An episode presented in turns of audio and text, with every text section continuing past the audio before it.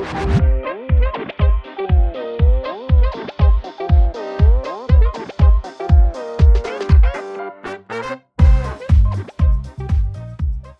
and welcome to Talk Me to Death. My name is Amanda. I'm here with my co-host Andrew, and today we ha- are very excited to have two guests with us.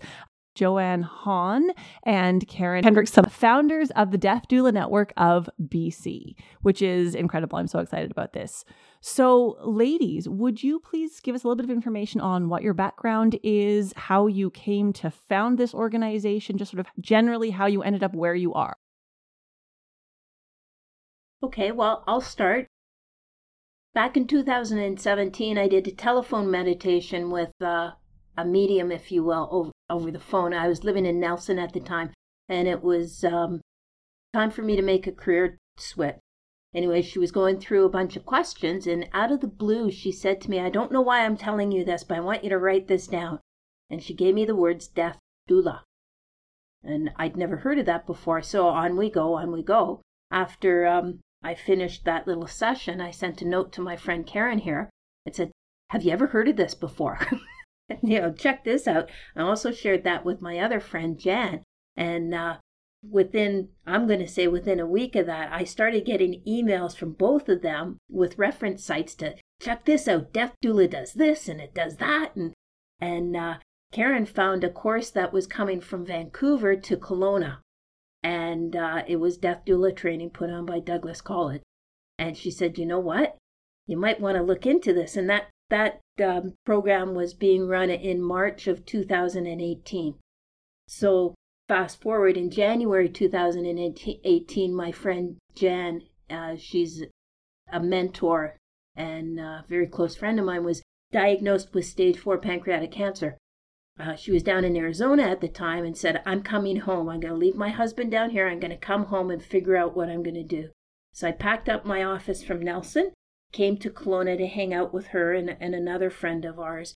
And we got to be with her through her journey with, with the cancer. She declined quite rapidly.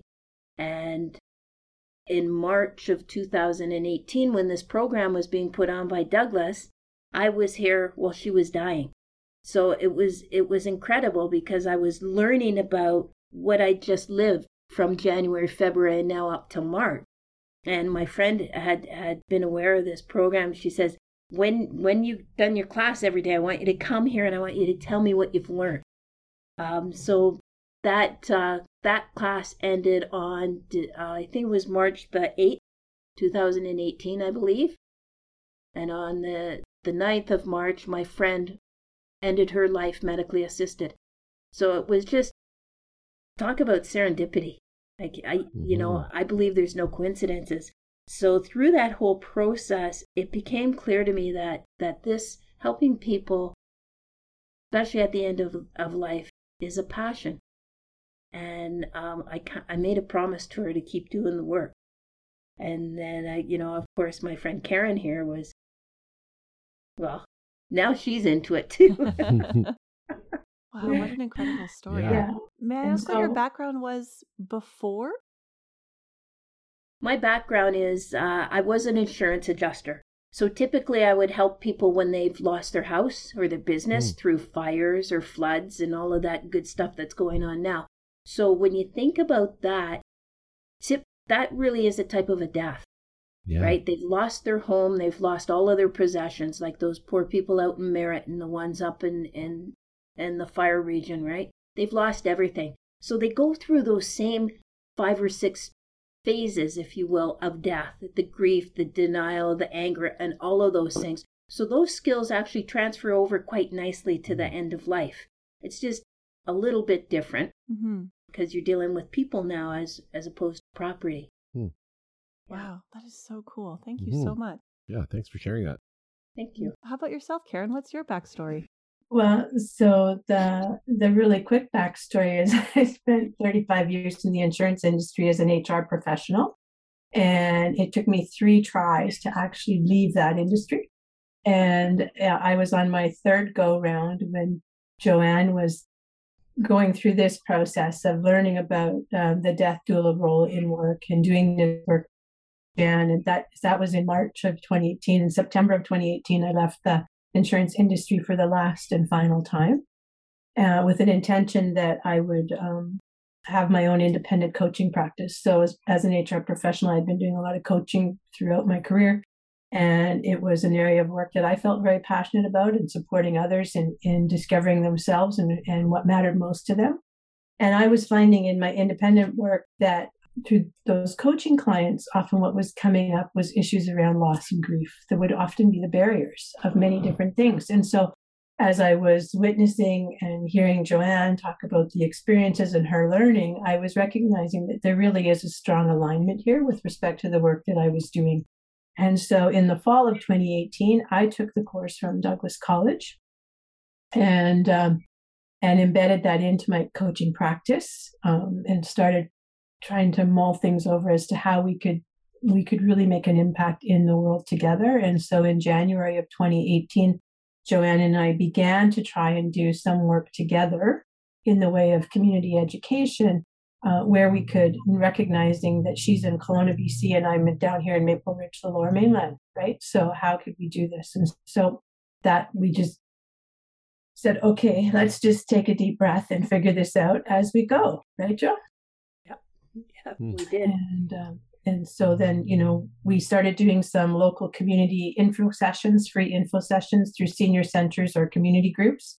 Uh, we did a couple together in each of our regions, and then we started doing them independently on our own because of of logistics of doing that. And um, yeah, so we spent what did we spend a year and a bit, I guess, right? Because yeah, in 2020 so then, you know, we recognized that we were both very passionate about this work and how they really could not only, you know, helping people to get comfortable around end of life and end of life planning will actually help them to really show up a little more fully, right, and authentically in their life today. And so this is re- this is the great Mary for me as a coach, mm-hmm. in that you know, accepting our mortality actually calls us to live live more fully in our lives. And uh, so we were doing our own thing in our own uh, regions. I had started doing some, I had partnered with Willow End of Life, which is an organization out of Vancouver here, and had started doing a, a couple in person uh, reality of our mortality workshops in early 2020, January and February. I was all ready to roll with my March session, and they shut the world down. Right. And so then Jo-Anne and I were like, well, what do we do now? And um, with that was mid March. That was the 18th of March, I think, was the actual date.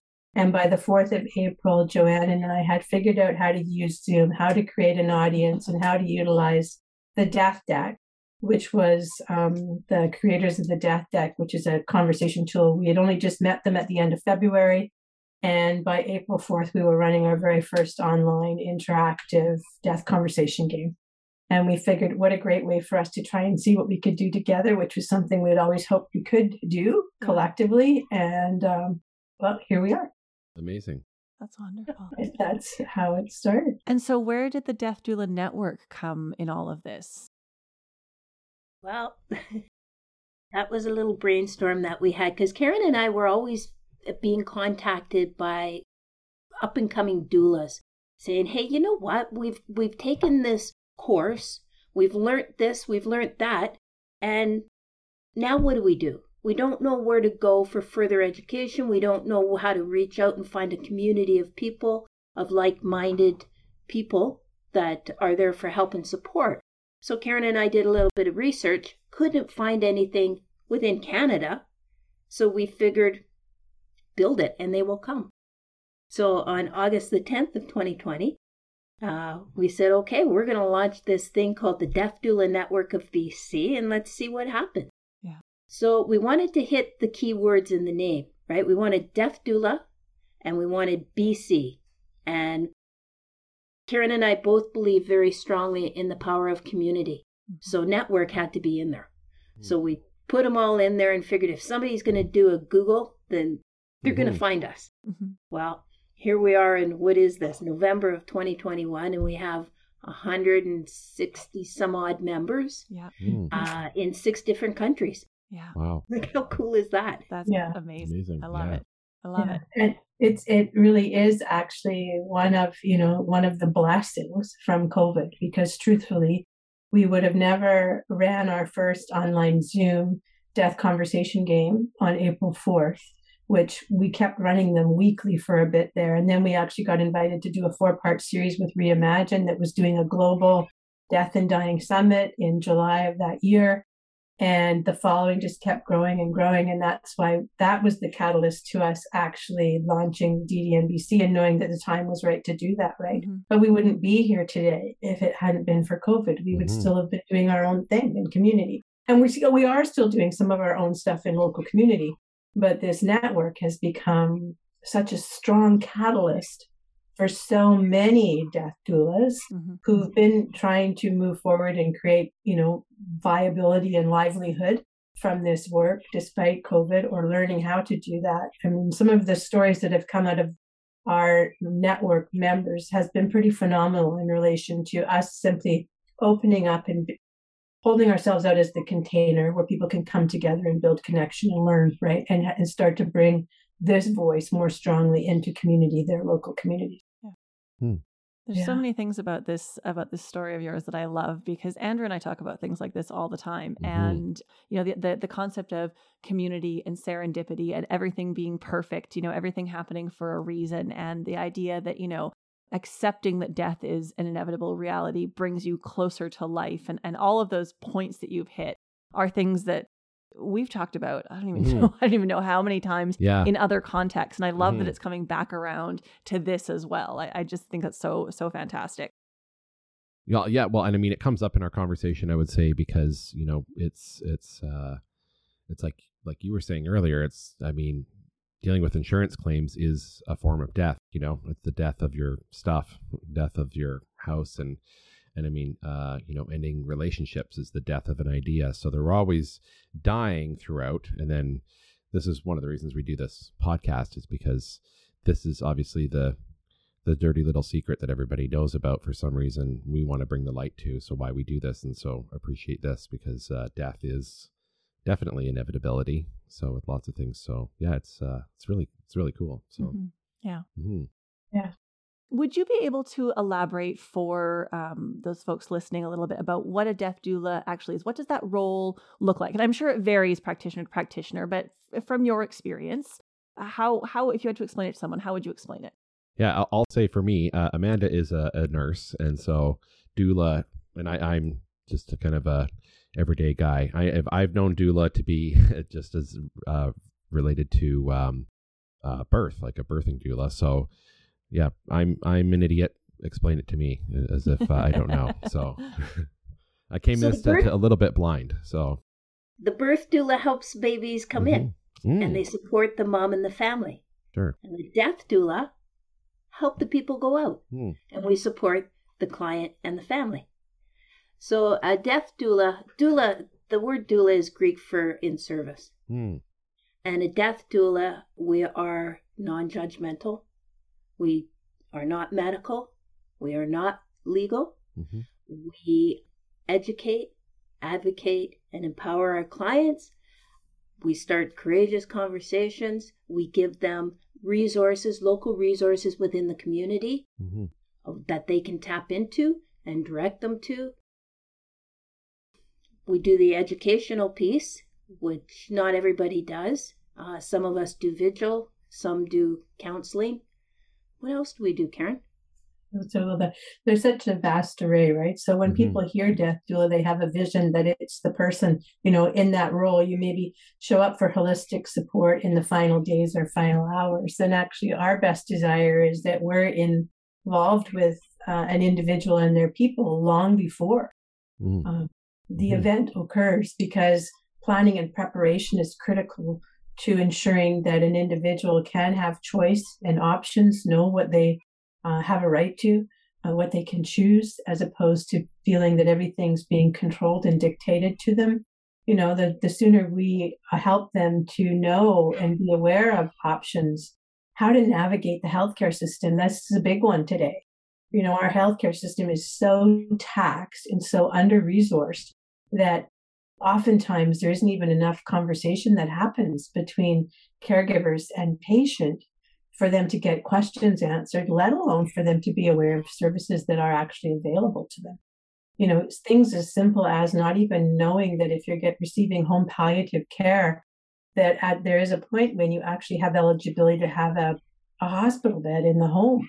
Having nobody share these opportunities or these potential care aids that are available to you. This is what's happening in some of our environments right now. And so, as doulas, we can help them to navigate and prepare for those health team visits so that they have their questions and know what to ask and and can get the things that they need and be self advocates or their representative can better advocate for them. We do that kind of work. We help people with advanced care planning uh, around care and comfort measures, what they would wish for. And our real intention is really to support people so that they and their people or their family, however they define that, actually can experience a fitting death, whatever that is for them, mm-hmm. right? Mm-hmm. And, you know, sometimes it's about, yeah, we help them to identify what their best wishes are, but also recognizing that best wishes can't always be completely fulfilled. But if we have some clarity on who and what matters most to us at end of life and what we want that experience to look at, look like, pardon me, and we have the courage to step into the courageous conversations with our people to help them to not only know what's important to us, but why it is important, then we can all have a better experience. Mm-hmm. Yeah. Hmm. Absolutely. And actually come to what we like to refer to as a good death. Yeah. Because mm-hmm. it is possible. Yep. Yeah. Absolutely. Absolutely. Yeah. And how do you feel like you've been received in this role? I mean, I, I, imagine, again, there's probably a huge variety, but death can be such a touchy topic, and people, you know, seem to have this innate terror that somehow talking about it will bring it closer. How how has that been for you? You know, people exactly, Amanda. People think if you talk about death, it's going to happen right away, and and I always, I, usually at a lot of workshops, I'll say to people, you know, I talk about winning the lottery it hasn't happened yet. Mm-hmm. So you can talk about death and dying, doesn't mean you're going to die right away. Mm-hmm. And the more that we talk about it, I believe, and Karen believes, the more we become comfortable with the uncomfortable. Mm-hmm. And the more comfortable you become, the more open you are to having these conversations with other people. Yeah. So I did a workshop last night where um, a group came together and, you know, I started out with, How are you feeling right now, knowing that we're going to be talking about death and dying? And one of the participants in the in the chat went, Death is a real trigger for me. I'm having a real hard time with this. Mm. At the end of the workshop, she was one of the most talkative people ever. And, you know, it, the transformation just over Zoom was incredible. Mm-hmm. You know, that she found this this uh, container where we could talk about it in a safe way. And you know, it was it was really neat. So we're we're beginning to be, I think, recognized a little bit more mm. and approached by a lot more people. We're getting um, a lot of questions lately, and I'm I'm interested in becoming a doula. Where should I where should I start? What do you guys do? Will you come up and talk to us? Mm-hmm. And that's that's wonderful. That's what we've been trying for for three years. We're starting to make a little bit of headway in with the health authorities. Hmm. That's wonderful. I, I, think there's an interesting piece there uh, from your question, Amanda, around how are we received. So when we first stepped into this work, we called ourselves end of life doulas, hmm. right? And and in this space, you will see that some use end of life doulas and some use death doula. We made a conscious decision over a year ago to call ourselves death doulas, and that was intentional because to be we wanted to shock people, mm. not from the perspective of of the fear, but to have the fear be right in front of us so that we were in a position to be able to say that is exactly why we do this work. Right. Because none of us should fear it. It's right. a reality of life. It's going to happen to all of us. Mm-hmm. So how do we embrace that and use that, right, for our living today? Yeah. And, you know, it's, uh, I mean, there will be occasions where you'll meet people and, you know, the question always is, oh, what do you do? And I, I say I'm a coach in life, death, and all the messy in between. That's what I say. mm-hmm. That's right? a great title. And, um, you know, uh, uh, and I'm a death doula and they, you can see, like you just see on their face and I'll say, that's exactly why I do this work. Yeah. Right. Because yeah. we shouldn't be shocked or afraid of it. Yeah. Yeah. And then they get curious, right? And so Mhm. they might ask a question or two, and then that might be the end of it. And then time might go by, and next thing you know, they're somehow in front of you again, asking more questions, learning more about it, right? Mhm. COVID has certainly, and the restrictions that have, you know, that oh, have occurred and are still occurring with respect to access, right, in facilities and, and those types of things are really calling people as well to think more diligently about you know how they want you know if that were them would they want to be in facility with no visitors? And if i wanted to be at home longer what does that look like? And who can support me in that? What does that look like? Well that's you know the answer to that is a death doulas can be sort of a, an integrated piece in that team that supports you in staying at home longer. Right. or in cases where you know quick recognition that you know th- these situations where family couldn't be in with their person who's in hospital how are they getting information with respect to the care your care wishes right? What was is acceptable or not acceptable to you with respect to heroics or what have you inter- medical intervention. Mhm. and so calling people to give thought to what is my advanced care plan? I should think about this. What if this was me? And so i think covid again you know that's from a doula perspective one of the blessings in that is it has sort of heightened some awareness right around what are alternative options for us. You know um, someone that we admire extremely and have such a high regard for in this death space is Barbara Karnes. And she reminds us all the time that you know death is not a medical event. It is a human experience. Hmm and we've become so used to accepting that death is a medical event because over all of these years, medical intervention has brought some great things to us in the way of cure and longevity of life in some cases. But we've essentially turned that over so that Mhm. it is now a medical event and it's not a human experience. And you know, a hundred years ago, we this is what doulas are bringing back into the space now is what we were doing it was our local community and often our women that were gathering around our sick and our dying and supporting them in, in local community from illness right through to death and beyond right and so how do we get back to that so that we aren't afraid and fearful and feel it has to be something that a medic that medical professionals take care of when really our medical professionals many of them in and of themselves right are not comfortable around the conversation of death We're terrible at it. We're so bad. yes you are We're so bad. generally speaking, right? Generally speaking, right? There's not a lot uh, of end of life training, I don't think, there is in med school. none. Yeah. Right? Absolutely none. Yeah. I told my doctor, my doctor I've had for over 20 years. So, you know, we know each other pretty well. Uh, and I, I was explaining the, the role of the doula, and I said to him, How cool would it be if, if you had a patient come to you that had their medical directive done, the representation agreement, Mhm. that knew exactly what they wanted, and that you didn't have that have to have that conversation with them? And he looked at me and he said, That would be fantastic. hmm and that's what we try and do so they have those documents Yeah. and that you know we can we can explain a little bit more about the you know the MOST the medical order for scope of treatment form the expected death in the home form you know that what is a dnr that we can take that time with the people where the doctor has a, you know a limited space uh, that he can he can have those conversations with Yeah. It, it is it's actually fascinating to me how uncomfortable how so many medical professionals that I that I know and work with are with t- still talking about death even though we deal with it directly all the time. When I was in my 30s, I did all of my appropriate, you know, estate planning documents and and took my MOST to my physician and then had to fight with him. He's like, "No, I, I don't want you to have this. This because I I chose to not have dressed. I don't I don't want to be intubated. I don't want CPR. If I drop dead, leave me." And he was like, Nope, that's not okay. You're only in your 30s. And I was like, Nope, that is what I want. Take this piece of paper, please, and go. you know. But um, but he, he was so uncomfortable with that. He, uh, you know, and I, it was it was interesting to observe because I'm like, you work with this all the time. You know, why is this such a point um, of contention for you? Why is this a, a trigger? You know, if anybody should be able to talk about death, it should be healthcare professionals, and we're awful at it. Well, Well, when I asked my doctor about the MOST form, he told me to pick it up from his his nurse on the way out, fill it out, and bring it back. Yeah. Hmm. And they're so confusing. They're so Yeah. confusing. I was on I was in conversation with an ICU nurse earlier today who was talking about how they are encouraged to avoid the conversations around potential death of a patient, right, to mm-hmm. family members. So when family members ask you, you know, is my person close to death here?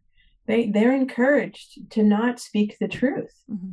They're not encouraged. They're not encouraged to lie. Don't mm-hmm. misunderstand mm-hmm. that, but they're encouraged to avoid answering the question. Yeah.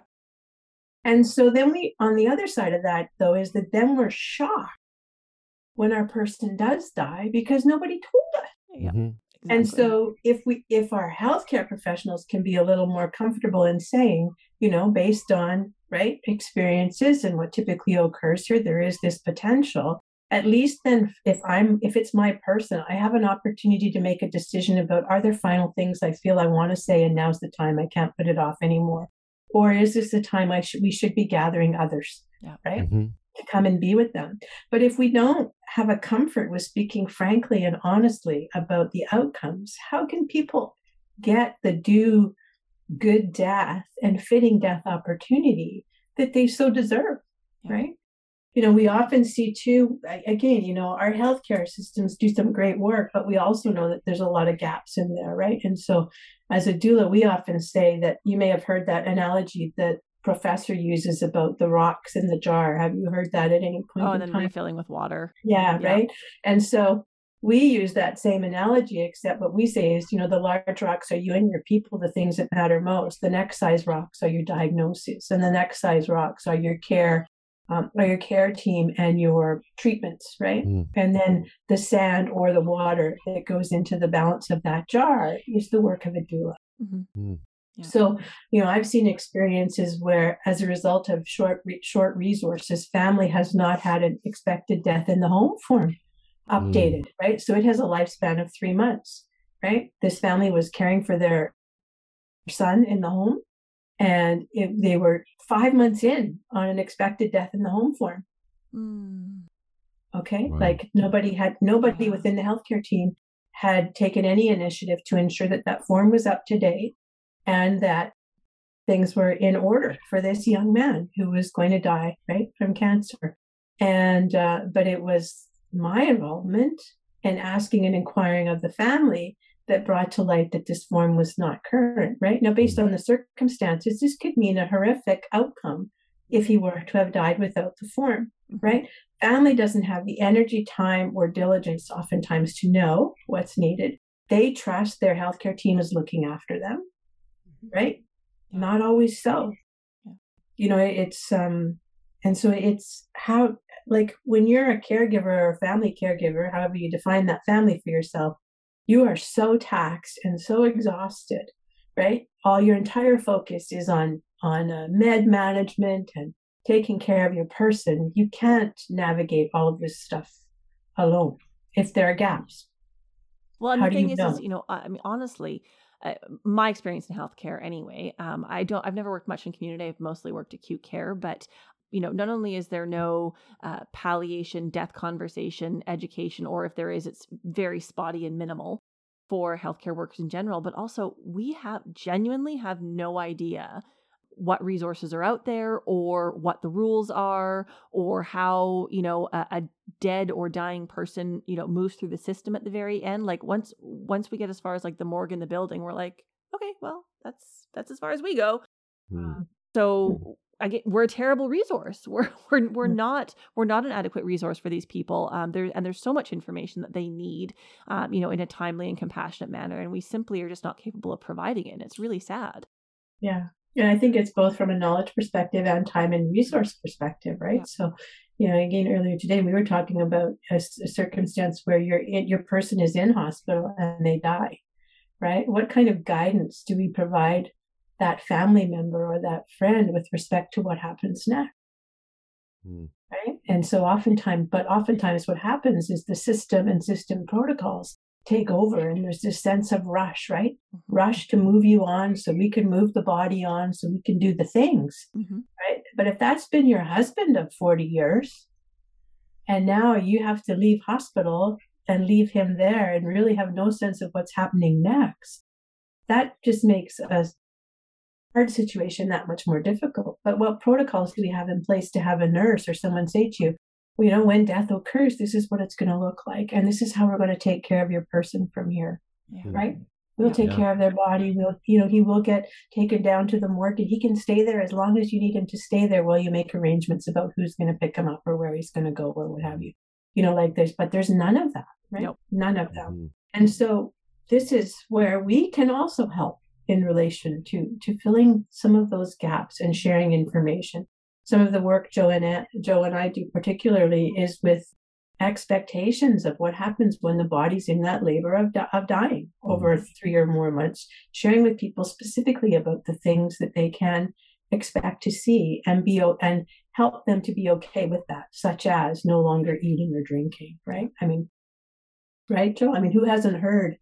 Right? He's not eating, and I'm trying to get. We're trying to get him to eat, and why isn't he eating? Well, there's a reason he's not eating. Yeah. Mhm. He's getting ready to go. Yeah. Yeah. Right? And the more people understand about the dying process, the more comfortable they are when you start hearing what they call the death rattle Mhm. Yeah. and realizing that the person that's dying isn't in pain. It's just the body starting to shut down. Mhm. So the more that we can help them understand the process of dying and what happens to the body or what can happen after death, the easier it is for them to kind of slide into the role of, okay, all right, I know what's happening. I have a better understanding of it. Maybe I can just be a little bit more comfortable with it. Mm. We're not trying to take jobs away Mhm. from the medical people. Oh That no. because a lot of a lot of times that's what we get. Really? Even hospice, hospice, Surprising right? to So- me. uh, yeah, I we spoke to the the hospice and said, "Here's what we do." First words out of their mouth was, "Well, that's what our volunteers do." Hmm. Well, it is some of both Karen and I are hospice volunteers as well, right? It is some of what we do as a hospice volunteer, but there's different parameters. The the boundaries around what the hospice volunteers can do are more restrictive to what a doula can do. Mhm. So again, we're trying to augment the system that's in place. We're not taking the, the we're not taking anybody's job away. We're trying to just fill the gaps. Yeah. And and that's been a, a, a uphill struggle trying to get that message across. I mean, I, I I can see that. You know, again, this is the we don't talk about it. There's resistance. People don't understand. They don't know what's out there. So I can see the instinct to be like, nope. But it is it's very unfortunate because you're right. There's huge gaps, and and you know your your general health practitioners just don't have the resources and the time to to give what what these you know individuals and and their loved ones deserve, and it's it's sad. It's really unfortunate. Yeah, that's something we've talked about before. When again, uh, Amanda's in acute care, and sometimes we've had conversations, and and even from her first conversation, like she was saying, having with her doctor about what her what her um her her plans were and passing on. I remember having those conversations years ago, and my reaction being the same thing, be like, "What? Why would you give up? And what do you?" And you know, uh, having just being on the outside or being on the inside, her saying, you know, a lot of people just don't. They're just uneducated. They just don't have the knowledge of knowing you know what resuscitation looks like for some people and how that's a huge you know they they don't know what kind of recovery that gives to them and going in with something downhill anyway so it's it's i that's definitely sort of what we're trying to do is is through this is sort of a little bit of education and knowledge Mhm. because it is the thing that seems like people just don't want to talk about and i can see how what you're doing is actually truly would make uh, things easier because a lot of people if they don't have the in the medical community i mean if they don't have the knowledge they kind of walk away sometimes and just go sorry i not my department and uh and often i i've known people in that and there's sort of a lot of it is you know being understaffed or just not having the the knowledge and they feel terrible about it because they obviously don't want to say the right wrong thing whatever but yeah it's, i think that's really uh Imagine Really too that the um, emotional weight or that gets carried with healthcare professionals. So, like if you take, if I go back to this, the ICU nurse that I was talking with today, right? So, one of the greatest things that's going on there all the time is, you know, uh, her estimation was about 50% of the patients that go through ICU die. mhm. Okay. 50%. So that means 50% of everybody that I have involvement with in my work dies. And I am not allowed to talk about that. Mm. hmm So I'm not allowed to be honest with uh, patient families or patients' people about that.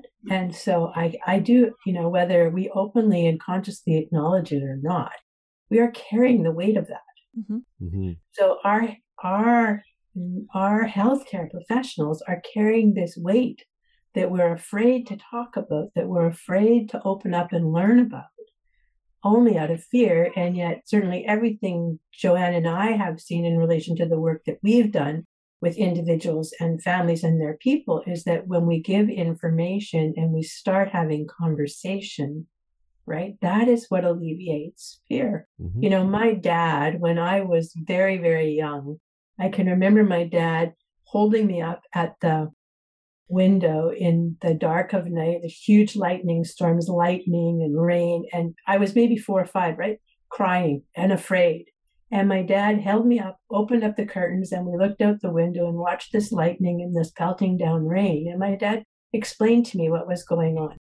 Okay, I was just a young child, but just having some information made me feel more comfortable and less fearful. Mm-hmm. It's the same thing, Yeah. right? Mm-hmm. We see it with our families that we work with. You know, their person, in the case of this young man I was talking of, right? His mom was primary caregiver, his stepfather and and balance of his family so afraid of what was happening until they started getting real information that they could digest Mm-hmm. and process, right? A little bit at a time. But then it, if, if if they have some awareness of what to expect and how what choices they can make around it, then we don't have to be so fearful. It doesn't feel like it's happening to us. It feels like, right, we we have some opportunity to take some control and to do some things, take some action.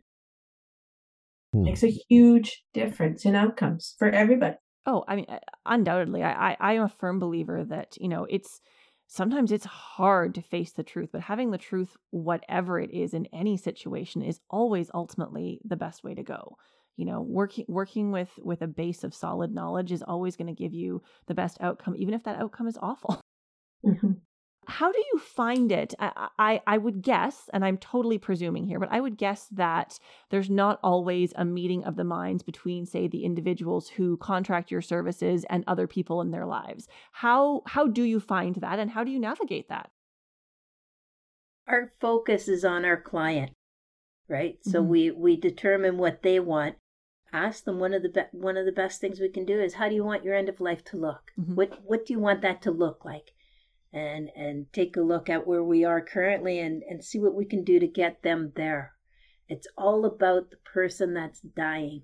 So when the family doesn't agree, well, that's where we come in and we'll kind of help facilitate that that uncomfortable conversation by being an advocate and support for the dying person. Mm-hmm. So coming back to my friend Jan who who died, when she found out about the medical assistance in dying, she said, "That's what I want. Know, the chemo is just going to keep me alive for a couple months. Here's what's going to happen: I lose my hair, I'm going to be sick, blah blah blah blah blah." So she made up her mind that that's what she wanted to do. And I was fortunate enough to be present when she broke the news to her family, and it was an uncomfortable situation. But you know, we kept saying this is what she wants this is so important that she is able to end her life on her own terms. And there was a lot of discussion around it, but in the end, the family understood. And then afterwards, and we were still in connect in connection with the family afterwards, and and they became more comfortable with how the process unfolded, if that makes sense. Yeah. Yeah. Absolutely. I have a friend who's uh, who's a doula, and she told this story that I just it blows my mind. And she before she went in to see the client, the family gathers around and talks to her, and they you know tell a little bit about what what's going on with mom, and they say to my friend, she's dying, but she doesn't know, so don't say anything. All right, so the doula goes in, meets the mom, and chats away, and the mom says to my friend, "I'm dying." My family doesn't know, so don't tell them. Ah. Oh my goodness. That's funny. Comedy of errors. I can Yeah. I can Right. see that happening. Yeah. That's that's really interesting. So, do you generally find then that when there is that resistance or fear that you've been successful at sort of, you know, bringing people around, you know, into a, a gentler, more open approach to things? I, I think you have to ask yourself, what's your definition of success? Mhm. So, to me, uh, the definition of success, and I use these words in my conversations with both the person and their people, is that is that we're at a place that is better than it was. hmm Are we at a place that's better than it was? Right. So maybe you don't hundred percent agree with the choice that you know your mom's making about no more treatment, right? But if we've been in a, if we've been able to help navigate and mediate some open conversation, right, about why this choice is being made, the belief systems in behind it, and we've been able to engage in some constructive conversation together, even if we don't 100% agree, we're in a better place than we were before the conversation. hmm So if we're in a better place than we were before the conversation, then it's that there's some success in that. Yeah. Right. Absolutely. That's my belief, anyways. And that's the approach that I take with my clients, right? Mm. The best outcome would be this. But even if we get closer to that, it's better than we were, than where we were. Mm. Um, I think oftentimes, you know, and I think, you know, Joe can talk about experiences of this as well, too. What happens is the person at the center, the person who's facing their their um, death oftentimes gets bombarded with you should be doing this. You could be doing that. Why aren't we doing this? Right? Blah blah. Why aren't you? Why aren't you? Why aren't you? And as and so you know even in our healthiest we hate being told what to do right? Like who likes that Mhm. right? And so how do we how do we help their people the family or the friends to change their language and approach? How do we help them to recognize that their role is to support from a place of love and dignity for their person and recognize that it's the person's journey not theirs right? Like how do they how do what do we need to do to get them closer to that right um, from the perspective of if you know this is the last gift that you can give your mom who's dying wouldn't you want to be seen to be in support of her wishes as best as possible Mm.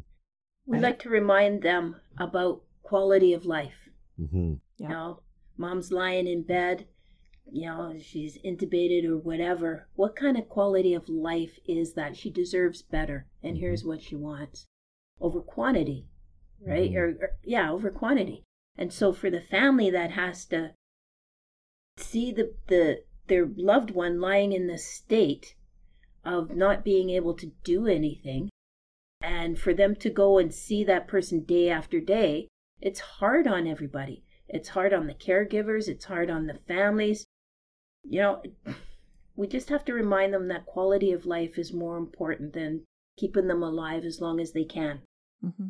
Yeah. dependent d- dependent on how they define that right and yeah and Mhm. recognizing that you know my quality of life and how i define that could be significantly different from my husband of Yeah. 40 years or my children and that's okay right Mhm. it's okay because it's my choice Mhm. it's my life it's not yours Interesting.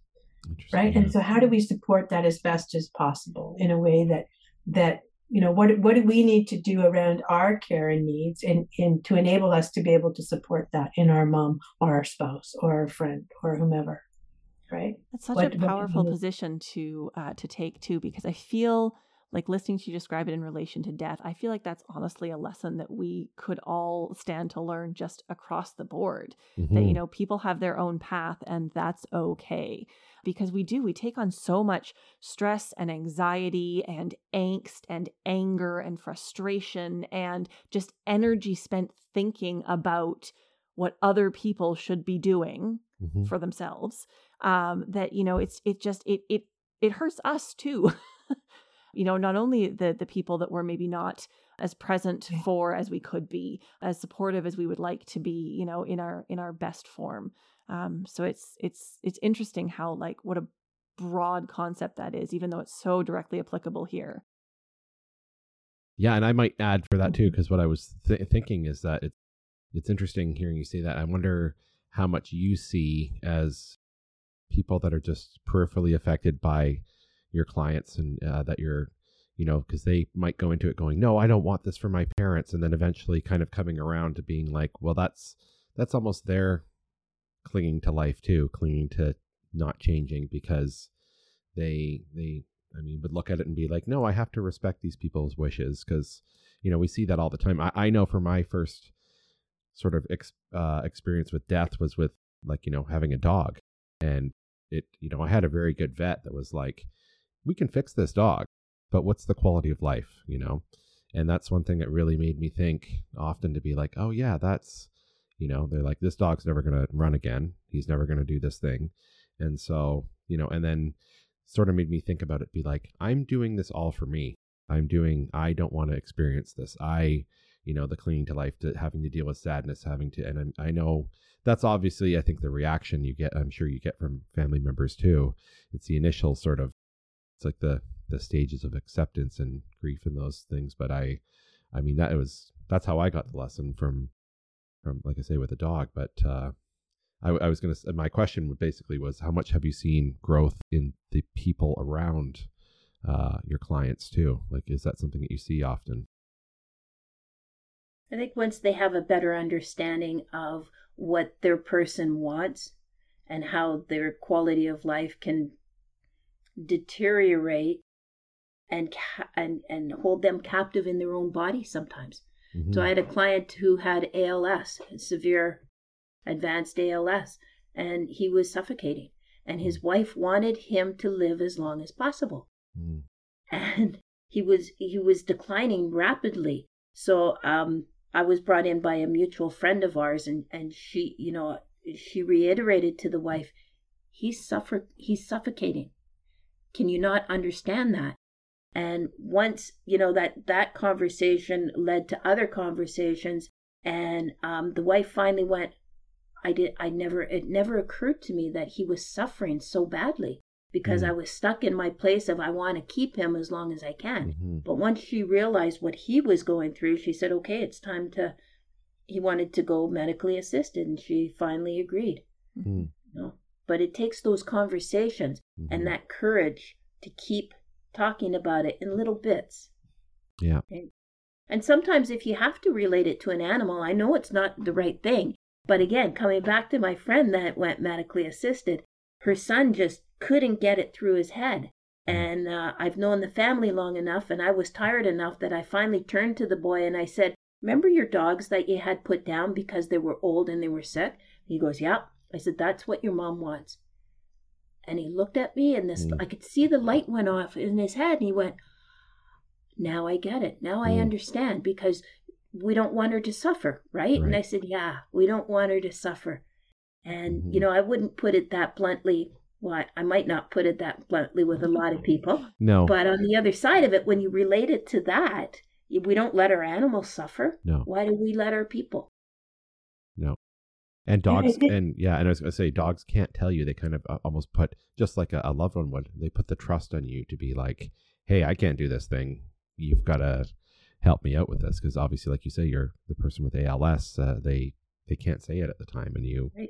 yeah sorry to cut you off there sorry no no that's okay. i was just going to say you know it's a, as Jo-Anne talks about how how she sort of stated that fact for this young man right one of the key things as a doula that can that leads to you being effective in this work is the ability to assess and determine right where people are at and mm. meet them where they are sure. at right mm-hmm. both the person at the center and their people with and then how to navigate those conversations in ways that are impactful for them mm. because every individual even within a family unit is different right and, it needs a different approach so as a doula you have to have really strong communication skills you have to have really strong awareness with respect to personal styles and be able to pick up on that so that you can meet people in ways that they can receive the information that you're sharing with them. That you really, you know, and our intention always is to help to make it as easy as it possibly can be in a difficult situation and circumstance for everybody that's involved, right? And another part of that communication work that we do is sometimes around relationships, right? So fragmented or estranged relationships. And, you know, people that are sitting on their deathbed are looking at all those things that all of a sudden now we're on the fast track to try and resolve right? Not mm-hmm. necessarily fix or change, but how do I get resolved in an estranged relationship?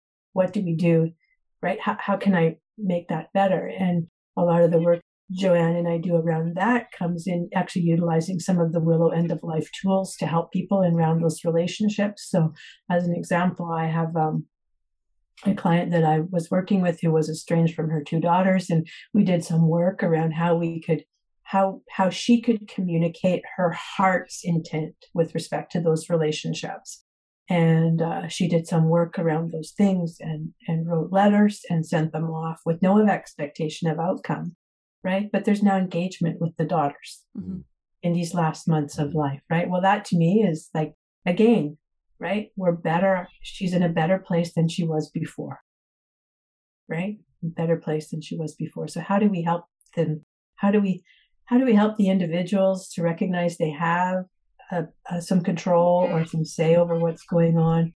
How do we help to soften all of the relationships so that we can recognize everybody in the mix is in pain and is in suffering and in grief, mm-hmm. right? So, you know, Joe says all the time, grief happens the moment of diagnosis, mm-hmm. mm, yep. right? Yep. It happens then. And so, and everybody carries that grief from their perspective, right? Whether it's my mom in the center who has the diagnosis she's carrying grief from her perspective. I'm carrying it as a daughter in view of my mom being ill or my mom deteriorating, right? It, it, it's, it, but it's different viewpoints. And it's, we still call it grief and fear and all of those things, but it, it's different. It's coming from a different angle. So how do we, how do we help to soften that and enable them to navigate systems in a way that is meaningful and not frustrating? So I, you know, a few times I've heard family members say, you know, I feel like we're the enemy. I'm trying to advocate for my person here, but I feel like we're the enemy with respect to the healthcare team. Mm-hmm. Mm. Who should feel that way? Yeah. Nobody should feel that way when you're advocating for somebody you love with respect to the care that they need and deserve. Shouldn't be like that, right? No, no, absolutely. Yeah. So if you could get ahead of the eight ball, if you had some magical ability to help people start having conversations about death before it was smashing them in the face, do you have are there specific questions that you think people should you know consider um, conversation starters that you use in your education or your public speaking work that that you know you'd like to put out there into the universe for people to to ponder I'm afraid to put so, this stuff out to the universe sometimes because it actually happens. That's, that's, that's what we're looking for. Smokers. uh, so I gotta let Karen talk to that one. oh, oh. Under the bus you go. yeah. So there's lots of things that we do in workshops. What we encourage people is, you know, when you leave this workshop today and you sit down across the table from your person or people that matter to you, right? A great opener is, hey, you know what? I just participated in this workshop that talked about death and dying, and it got me thinking. Here's some things that I think I would really like that would be really important for me at my end of life, right? So you crack it open from the perspective of a third party experience and bringing it in. Mm-hmm. Another thing we encourage people to use all the time is, you know, have some fun with it. So I'm going to share this you usually do just oh, like the thing I talked about earlier. So, you know, not Oh, there we go. Oh, yeah. Don't know if you know of that. Um, so it's a great conversation game that opens. Oh, sorry. Are we okay now? Yeah. Yeah. Sorry, chopped up. You were holding up. Sorry, and, and it came oh, okay. over the top yeah, of the window. So this is, is this the, is a converse. This is a death, death conversation. Deck? Yeah, a okay. death conversation game called the Death Deck you can play it with your family, your friends, whomever. I know of someone actually who invited 12 people over for dinner, and the requirement was that in order for them to eat dinner, they had to play the game. and so, yeah, but it's a great fun way actually to open up some of the conversation, right? It's lighthearted, there's humor in it, but it just sort of cracks things open in my coaching practice, you know, when people come to me for the first time, just in my coaching practice now, one of the first things I do with them on that first meeting is um, is oftentimes a, I want you to close your eyes and envision you're sitting on your deathbed. How do you feel about everything that's occurred for you in your life to this point, and where you think you want to go? And so, you know, that's a catalyst to um, a lot of what we choose in going forward if we don't stop and look. So you I could have someone come to me and say, you know, I've been an accountant for whatever 15 years, let's say, and now I want I've decided I want to be a dental assistant or I want to be an insurance professional. Who would want that? I don't know, but you know, maybe that's their decision. And um, and uh, right, and yet what we realize through this visualization, though, is that they really are just moving away from the career they have. They don't really want to be a dental assistant or an insurance professional. They actually want something completely different. But until they take a look at what the who and what matters most on that deathbed and how they're feeling about how they lived so far, they don't recognize it. Right? I think it should be a standard part of our conversations from the perspective of our healthcare professionals. Like, wouldn't it be awesome if our healthcare professionals, from the time that somebody became an adult, would say, like, I wish a doctor said to my son at the age of 19, right? Nick, you're 19. How do you want things to look for yourself, you know, with respect to end of life? We don't anticipate that you're going to die for a very, very long time. But if something were to occur, mm-hmm. right? Because you are 19 and you're adventurous and you're what have you, what would you want it to look like for yourself? even if he put nothing to paper, but he gave thought about it and went home and started having conversations with people. How cool would that be? That'd be pretty awesome, I think. Yeah. Yeah. Right? All of it really to me would bring us to a place where we're just living a little more real with our people. Mm-hmm. Right? We're resolving issues from a place of love and intention versus fear and frustration and angst and expectation, right? Mm-hmm. I don't know if that even answered the question. Hundred percent. Yeah, absolutely. absolutely. Yeah. That was a that was a very eloquent answer. Thank you. One you. of the questions I like to ask the people is, "What brings you joy? Yes. What makes you happy?" Right. Yeah. So there's there's a story where um, talking about an advanced care plan, and and the fella said, "I want to be able to bounce my grandbaby on my knee.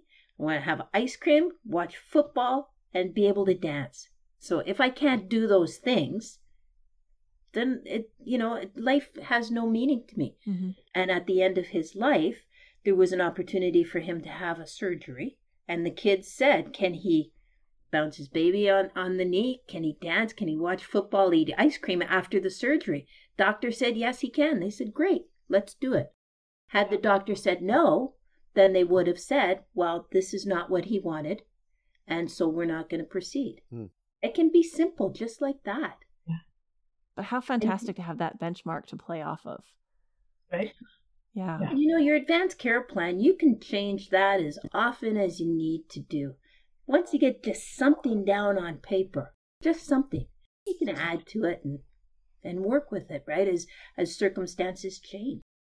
I can speak for someone that doesn't have an end of care pl- end of life care plan or a will or anything. I'm kind of behind the eight ball here but I can say even just one day talking to Amanda about it as a my friend, and we we a couple weeks ago we're we're talking about this while we were camping, and and I said, uh, you know, this is what I'd like to do, and even just not or like you know I, I again i don't have these things legally put down but even just saying it out loud i was like yeah and having someone else know it you know it's kind of one of those things where it like it's oddly uh for anyone listening it, it's it's you wouldn't think, but it actually makes you feel better because you're like, oh, this is it's you know it's uh, turning the light in the darkness sort of thing. You know, you'd be like, don't be afraid of what you think is in the closet or whatever. And but uh, so, I think that talking about it is a really important point. Yeah, because as well, you know, you can. There's no sense doing all of this in the back room and putting it on paper and not having conversations right.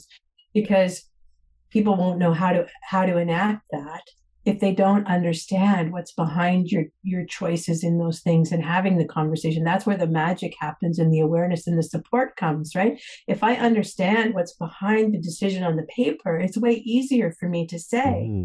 Right yeah, Jo-Anne absolutely. wants this and i know this to be true because right Those uh, conversations yeah because there's been the conversation right so and we say all the time you know something is better than nothing so start with something. Great that you've had the conversation. The next thing you need to do is get a will. I'm, I'm on it. We'll get there. Just saying. uh,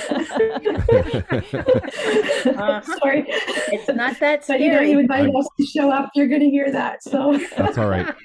Thank you for being brave enough to tell us. So. Yeah, well, like I say, this is this is why we have the uh, this is sort of our dynamic is that uh, you know, like I say, uh, tell me what a doula is and what's a will and these things because I'm I'm the guy that can be the everyday person that can uh, has a brain but sometimes just doesn't use it. I suppose so. I mean, the other yeah. thing we say all the time too is, you know, wherever you're at on the spectrum of this work or giving consideration to these things, it's okay because you're here today, Yeah. Yeah, absolutely. right? You're here today engaging in the conversation or here today because you want to learn more, right? So Mhm. that's, you know, we don't get anywhere without that first step, right? Yeah. So, No, absolutely. you know, So for yourselves, I mean, this is, you know, I think for both of you, been a relatively recent evolution into this sort of area of focus. So how has doing this work changed your perceptions around life and dying and processes and and that sort of thing? Well, for me, it's it's I'm not afraid to die anymore. I used to be, you know, it used to scare me about what's going to happen. Uh, what's that going to look like? What are my my family and friends that are left behind? What are they going to do? All of that kind of stuff. But I've had an, a, a lot of conversation around that, and I know that they're going to be okay.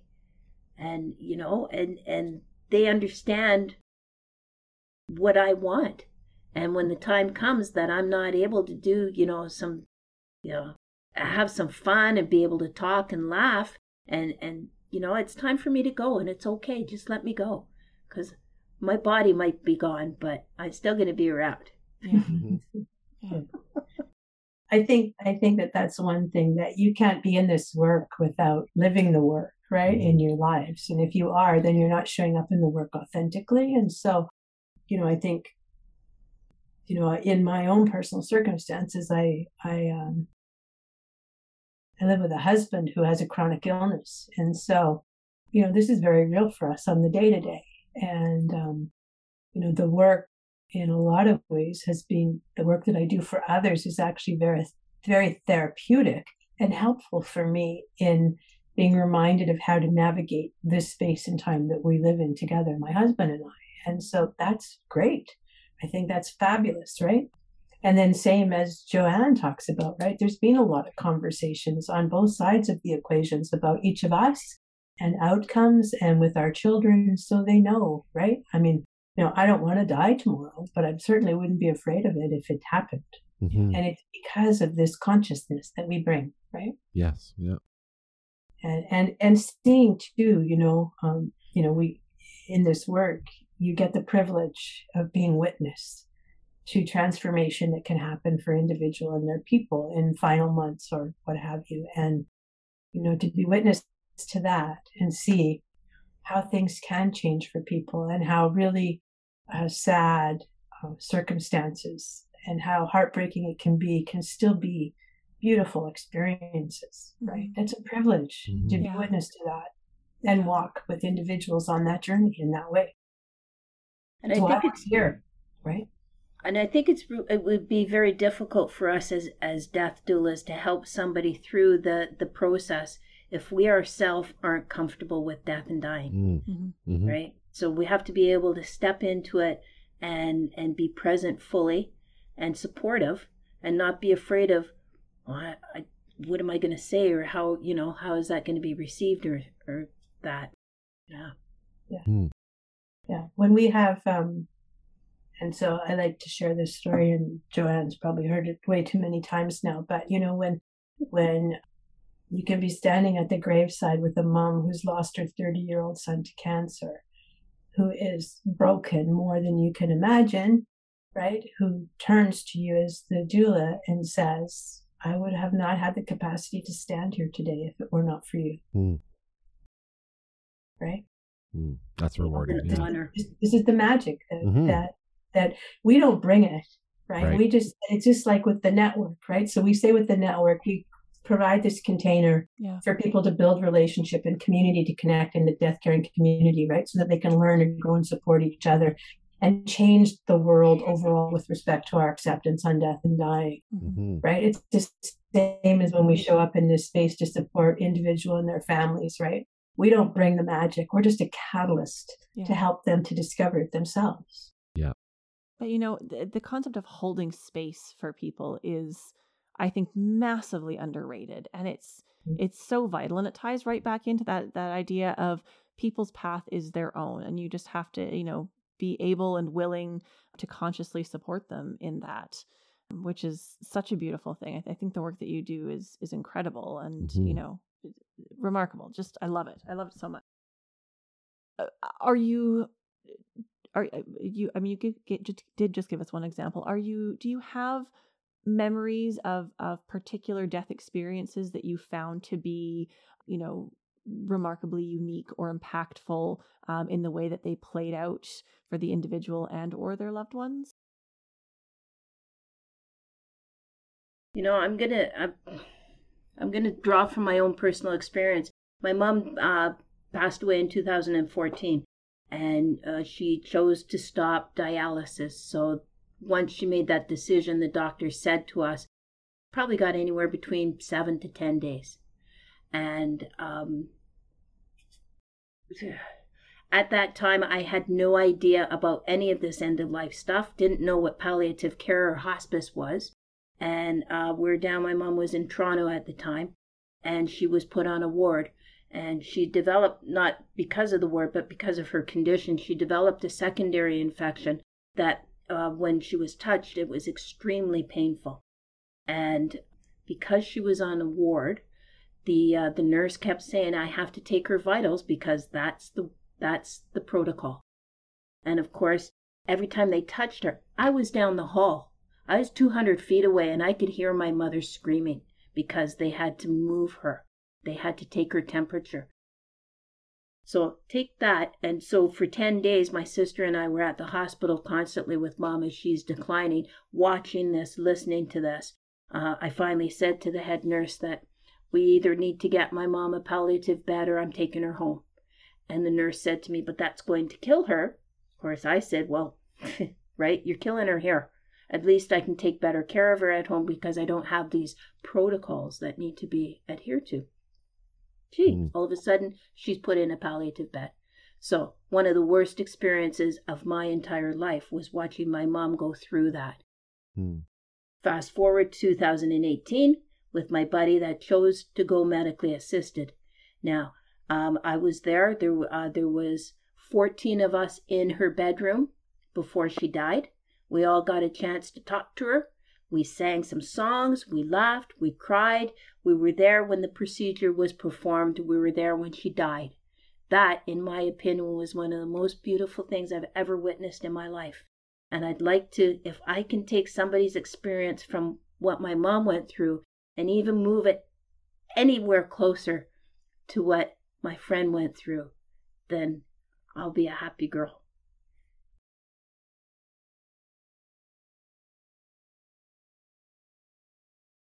What a what a great what a juxtaposition for yourself to have experienced both of those events. Mhm. That's uh It, it's helped me, right? It's Yeah. it's helped me immensely on this whole journey because I know what I don't want. I don't Right. want to have to see anybody suffer like that.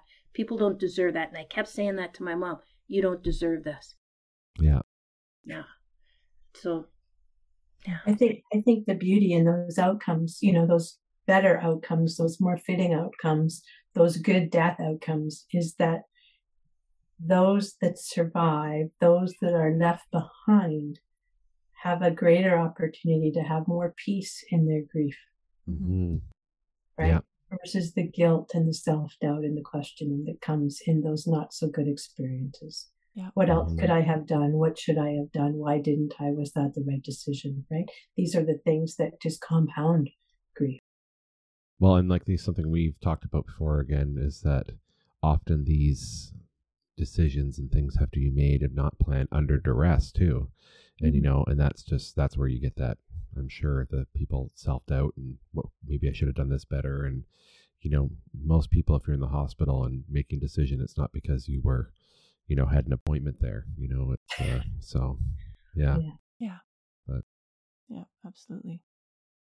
I think it's wonderful, Amanda and Andrew, that you are doing these kind of podcasts because the more people that are out there talking about death and dying, getting, you know, the word out that it's not a big scary thing, let's work Mhm. together and, you know, the more people that hear that, hopefully the more that are going to start making their plans and and just talking about it and having Mhm. these uncomfortable conversations. Yeah. Very, that's very much our hope. Yeah, Yeah. it's and I mean it's really interesting hearing you talk about at the beginning about how you know you look at oh shoot covid has really thrown a wrench in things but it's actually been such a catalyst for things. And we we feel the same way for us. We we sort of had uh you know just with the the things we had in our life and how it's these opportunities and even just us getting back to be able to do this and and have guests like yourself where we're we are forever thankful too. So zoom's kind of one of those things that came out of covid but also makes it so you know we can just connect with with uh and you know like you said putting that stuff out in the universe you're right it is scary how it comes back but in the best way too so but No, I believe, I truly believe that out of every bad comes a good. mm-hmm. And uh, oftentimes it's very difficult for us to see that. Mhm. yeah Um, I'm realizing now that things that happened to me in my past are actually having a direct positive impact on what I'm doing right now. Yeah. It's Mhm. taken a long time, yeah. but you know, yeah. We have that conversation often where we go those things we're like man those oh that oh that thing. And then we go we we have a spot where we go are, are you happy today? And then we go yeah we're having I'm having a great day. And then you go well it's because of that thing that happened to you or like you know you're you're here today because of those things. And you sort of learn to like i guess live with like compassion for them and to be like oh that was for me not to me you know Right. yeah Yeah.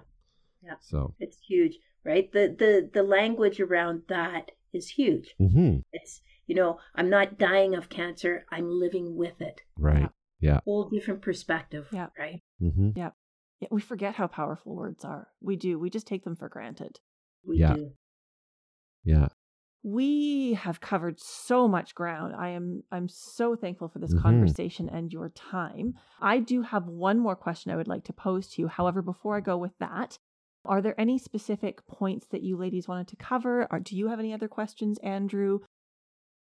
I had one more question because, uh, again, I, my my uh, background is I'm actually I'm a comedian, is what I do, and so I sort of try to provide levity, not always uh, appropriate to try to make a joke. But I one thing I thought of too was like, have you ever? What has someone had with a, a death experience or death plan?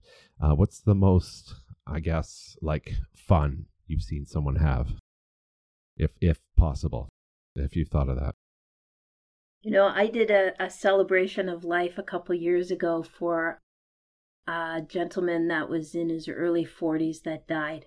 And he was a, a friend of mine's brother. Mm. And so it was really interesting because we, I got contacted. My friend called me up and said, "We need help writing an obituary. Can you come and help?" I go, "Yeah, oh, sure."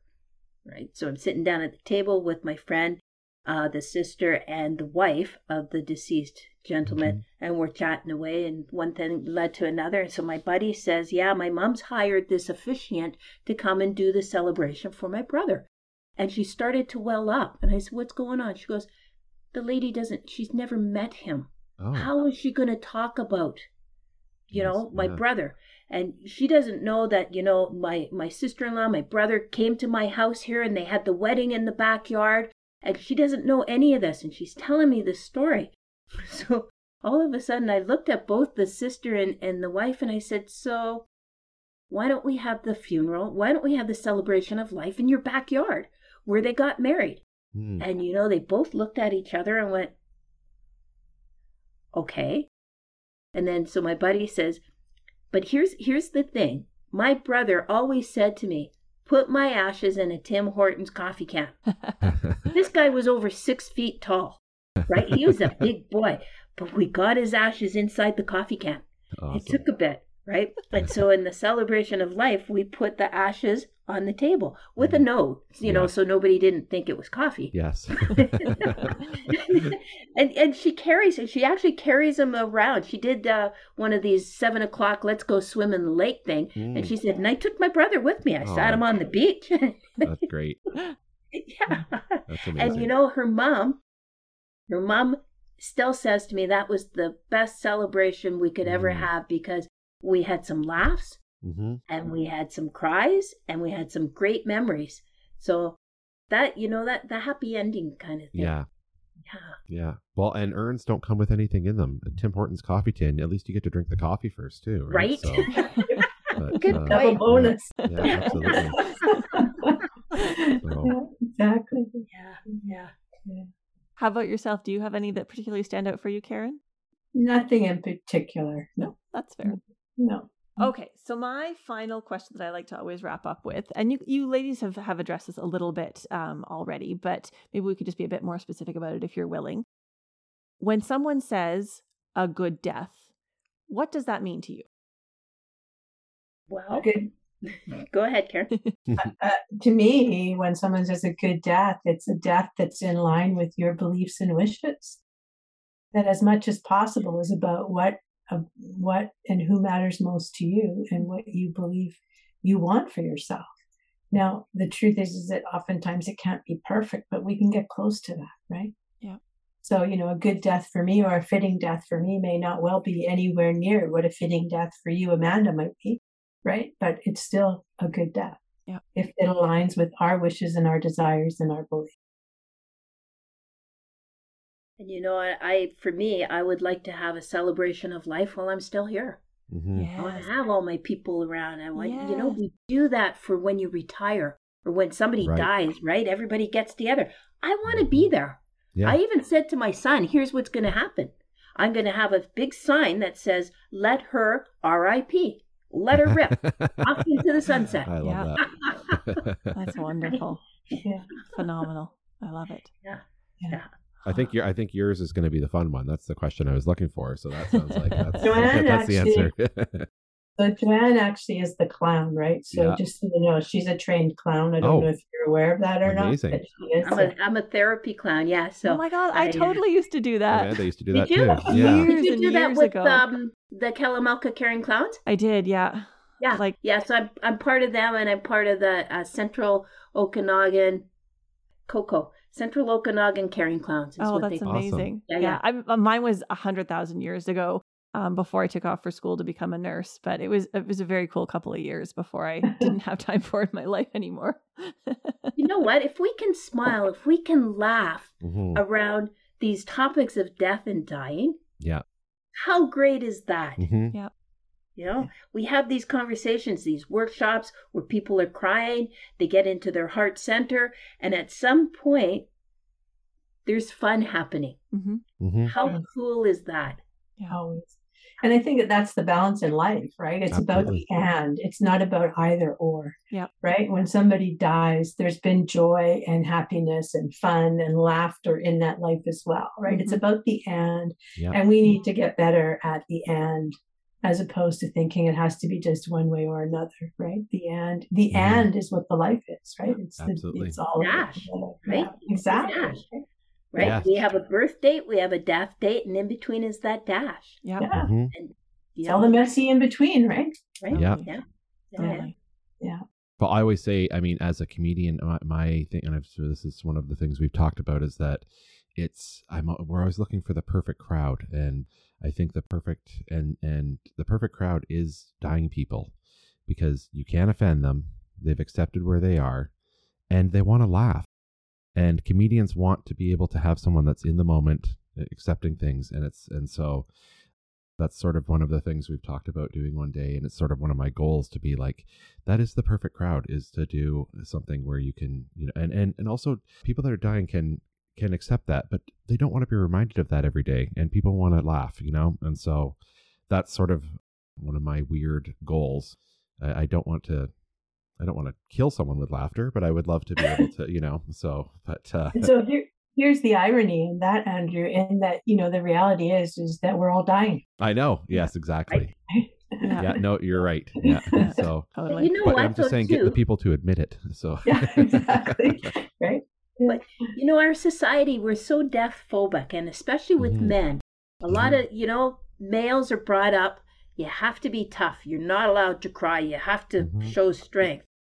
Andrew, I'm sure you can appreciate this. If you're in front of an audience or you're giving a eulogy or you're doing a stand up and people are laughing to the point of tears, yes right? They're still able to release that grief yeah without embarrassment. Yeah. 100% Yeah. right so there's there's certain times i get it you know i i try and be as respectful as as possible sometimes it works and sometimes not so much hmm Yeah. But, you know, that gives them a, that gives them permission to let the tears flow hmm under the guise of laughter. Yeah.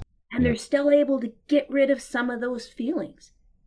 Yeah. How cool is that? That's really yeah, absolutely. Yeah. Thank you so much. This has Mhm. been so delightful. I can't tell you how grateful I am that you made the time for this. This has been a Yeah, phenomenal conversation.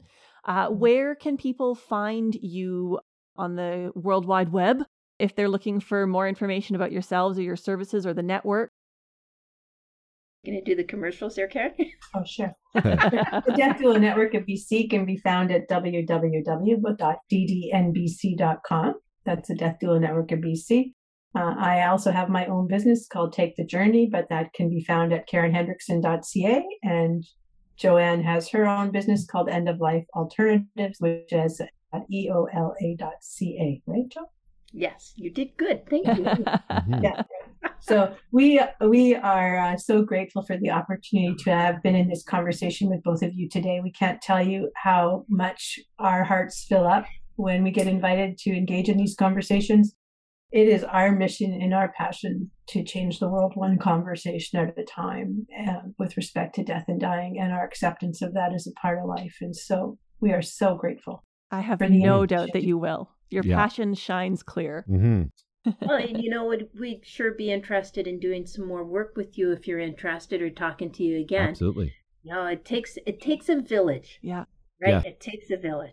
Yeah, no, that would be that would be amazing. I I, Mhm. I feel like I'm definitely going to make connections through doing these podcasts with all Yeah. sorts of interesting people that I'm going to want to keep coming back to. Yes, and we'll, we we would love to have you as a repeat guest. So yeah, absolutely. all right, well, thank you again. Um, I think that we are just about perfectly on time. Have a wonderful evening, and I will be in touch again. Take care. Thank you so much. Thank you so much. Thank you for joining the conversation. If you enjoyed the podcast, please consider liking or subscribing on your chosen podcast player, following us on Instagram at TMTDPod, or telling a friend to check us out.